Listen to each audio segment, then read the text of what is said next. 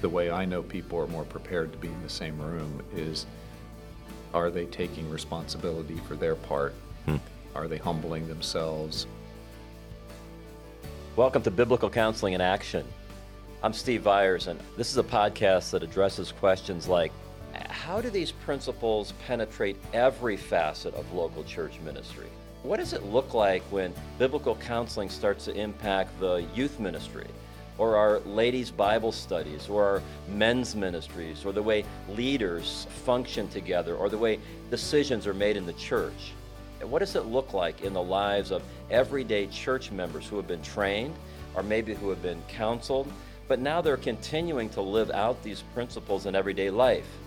That's what this podcast is all about. Welcome back to Biblical Counseling in Action, and today we're talking to Dr. Ernie Baker. You know, I, have just been blessed by getting to know so many women, so many men who are involved in the biblical counseling movement. It's just a pleasure. There's a richness and a depth that comes from being involved in this organization, ACBC, and just other groups of people. And Ernie, you're sure one of those people. I see you as a gift from the Lord to me and to our church, and I'm really glad for that.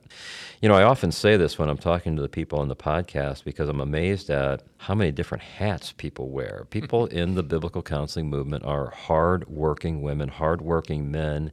They sacrifice. They want to make their lives count for God. So maybe we just need to start there, Ernie. Can you tell our listeners all the different hats you wear? It's really good to be with you, Steve, and I'm very thankful for your ministry as well. Thank you. So, I'm the pastor of counseling at First Baptist Church in Jacksonville, where Heath Lambert is the senior pastor. The Lord has blessed the ministry there over the last six years, and we've been establishing biblical counseling at the church. Hmm and raising up counselors, and we now have a whole counseling team and a fully operating counseling center hmm. in two locations, and I'm just very thankful for that. But right now, I'm moving into a part time position with the church, hmm. and I'll still be involved with overseeing. I think my new title is going to be something like Pastor of Counseling Supervision or something like I that. I see. But I'm starting to work with overseas instruction and counseling mm-hmm. as some, I guess you'd call it the academic dean. Mm-hmm. And we have nine seminaries around the world currently and nine more locations that would like biblical counseling training. So I'm working with those schools to get professors there and just really excited about what's happening around the world with biblical counseling. And, and then I still teach with Masters uh, University. So hmm. very thankful to be involved with Masters University as well. So when you think about splitting your time moving forward, percentage wise, how's that going to work? Wow. You know, I'm still trying to figure that out. uh, I'm very blessed. Uh, so, Heath Lambert and Sean Perone, who I work directly with, they're being very gracious and they're excited about OIC and uh, mm-hmm. uh, me being able to influence the church staff and the church with missions and keeping mm-hmm. everybody up to speed. So, they're being very gracious with allowing me to get my feet wet with OIC now. I see. OIC ministers in some incredible countries. And I don't know, are you free to talk about some of the countries where they serve? Oh, yeah.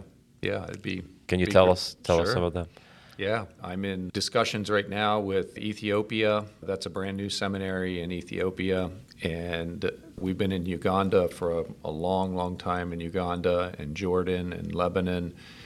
And then there is the possibility of a new seminary in Pakistan. We have two locations in the Philippines.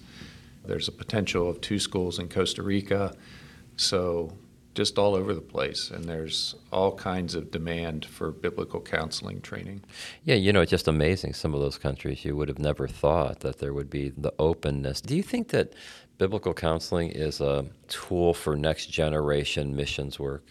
Oh, yeah, it's cutting edge. As you know, this just fits right in with the Great Commission and oh, making disciples, and it just excites me down to the depth of my being to oh, be bet. able to be involved.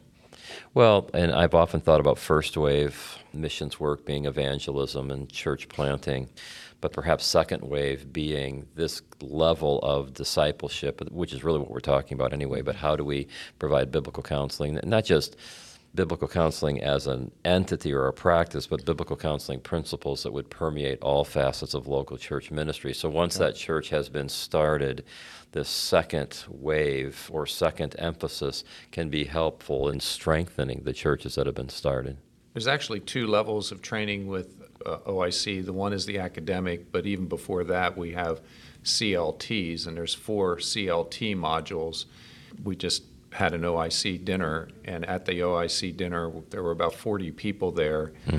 And between now and January, we will be in 15 different countries doing CLT training, which hmm. is leadership training, and hundreds. When we go into a country and do those CLT modules, hundreds of church leaders come Hmm. for that training. It's just amazing to watch. Well, and it's also interesting that you have an academic background too, because of your work at Masters, and so to be able to provide a, what you called an academic dean function for OIC, that just—it's almost as if a sovereign God was planning all of this in your mm-hmm. life. Do you think that might be true? Oh, very much so.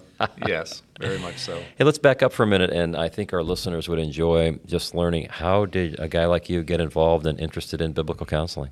So I feel very blessed that way back in 1978, I was introduced to biblical counseling in a real introduction to biblical counseling class at a small Bible college called Washington Bible College outside of DC. Hmm. And as I sat in that introduction to biblical counseling class, we were using Jay Adams material because there wasn't much I was just going to say, at that time, what else would there be? Yeah, we had the Christian Counselor's Manual and we had Competent to Counsel, and Yeah. that was pretty much all there was. Yep. And as I was sitting listening to the professor, I thought this is totally consistent with what I'm hearing in my theology classes about the inspiration and inerrancy of Scripture. Yeah, and I just- amen. I got excited about it. Yep. And we had Jay Adams come. He would come and do lecture series at our school. And then I went to seminary. I got really intrigued about the soul and the mind and the inner person and how all that works. And in seminary, we had a guy named John Broger from Biblical Counseling Yep, Foundation. that's right. I went to Capital Bible Seminary, and he was based less than an hour away Hmm. at, a, at a church. I uh, didn't there. know that. Yeah. I've always associated with him in California. Now, before that, he was in Virginia. And I did not know that. Yeah, so they came to our seminary, Capital Seminary, and they did an elective. I had kind of an integration type of class that I had to take for seminary, but they offered a biblical counseling elective, and so I took that as one of my very few electives that I got in seminary. Yeah, and for our listeners, there's John Broger has a very important part in the the establishment of NANC all- all the way back. And ACBC used to be called NANC, the National Association of Nouthetic Counselors. And as I understand it historically, John Broger was the one who wanted to see a level of certification for laypersons. And mm-hmm. so the initial thought was this was going to be certification for pastors, and Broger wanted a lay level, which is how ACBC got at that time NANC, how they got a level one and a level two membership. John Broger, as I've heard the story told, he was the guy who mm. stood for that. And I think that many of us would say subsequently, I'm so glad that there's a level of certification for non ordained persons to Yeah. do counseling. Amen. Yeah. So I kind of interrupted you there. That's I did okay. not know you had any contact with John Broger before. So pick it up from there. Then I just got busy, and so I was introduced to NANC back then, but just got busy in pastoral ministry in the 80s and never was able to do NANC certification or just didn't make the time to do it. and just kept telling myself, uh, you know, I'm a biblical counselor, I'm just not certified. So Yep. I would say I've practiced biblical counseling since the, you know, the early 80s. But then the Lord led us to do ministry near Virginia Tech University, and we were there 14 years. And I realized just all the issues that students had and professors had. Most of our church was made up of students and hmm. professors of Virginia Tech, and I just was drowning with all the issues that were being brought my way. And I thought, okay, I've always wanted to do a doctoral degree. And then I heard about David Powlison and mm-hmm. Westminster Seminary, and that was 20 some years ago now. So that I started the doctoral program, and a guy named John Street was actually my roommate.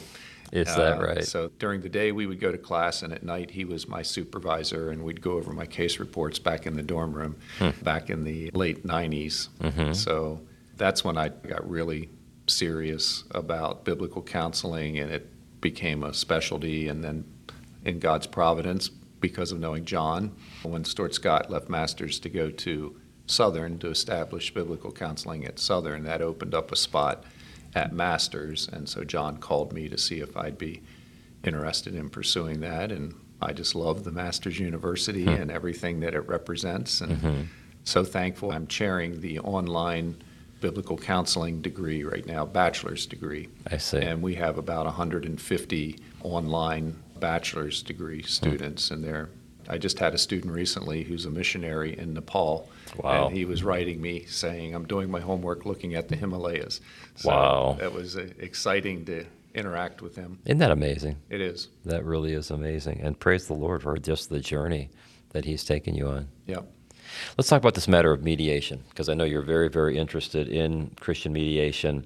So, can you just talk to us about what do you even mean by that? Okay. And then why is it so important? Can you unpack any of that topic that you think would be helpful to our listeners? Yep.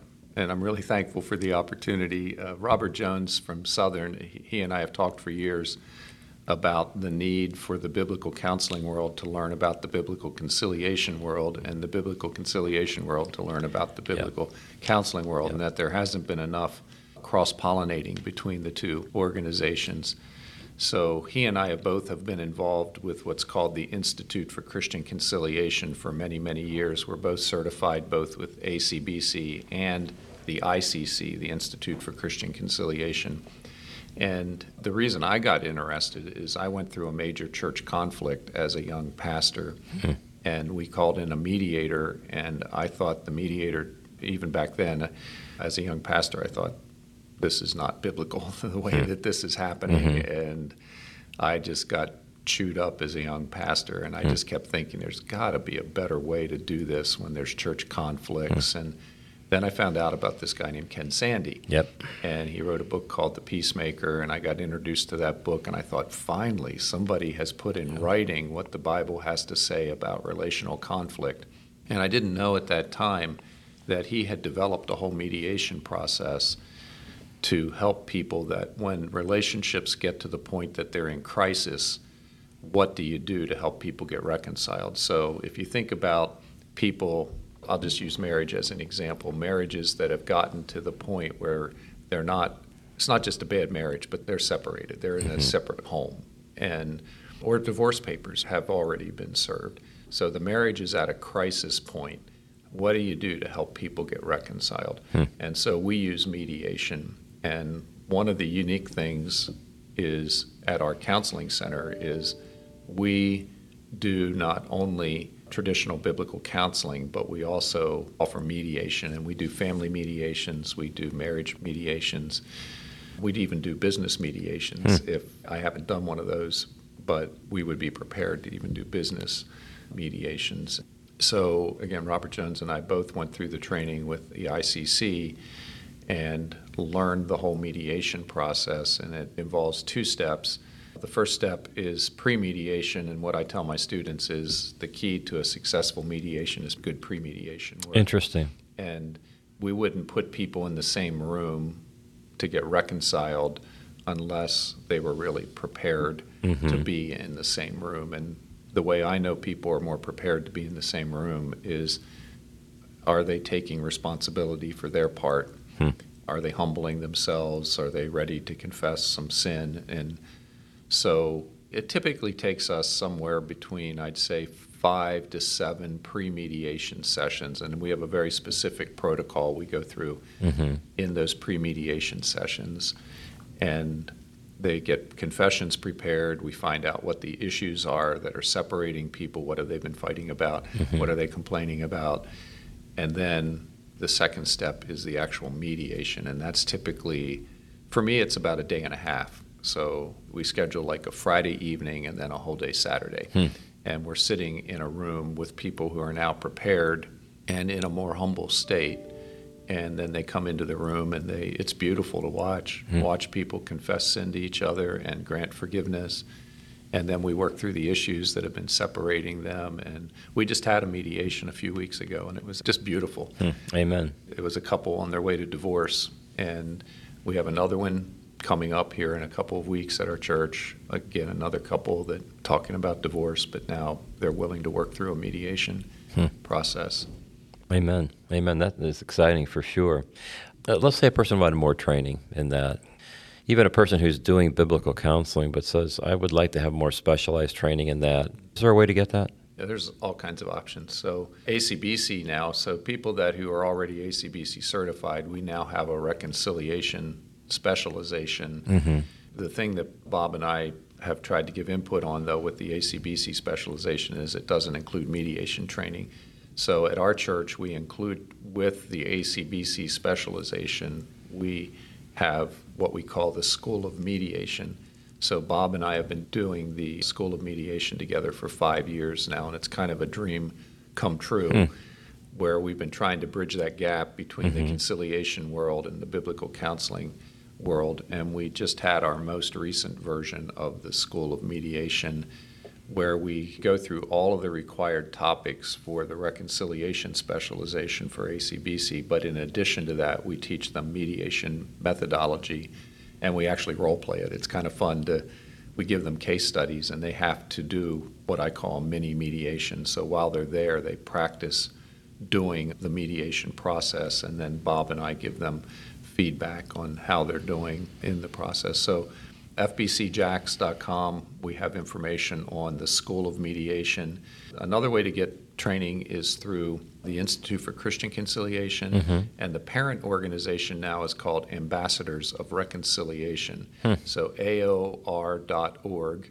Hmm. Ambassadors of Reconciliation, and they have so many good resources on their website and there's also, that's the home of the ICC now, so the Institute for Christian Conciliation, and they offer training. They have online training, and people that are interested can get, just like ACBC, there's basic training, there's intermediate level training, and then there's a mentored supervision. Hmm.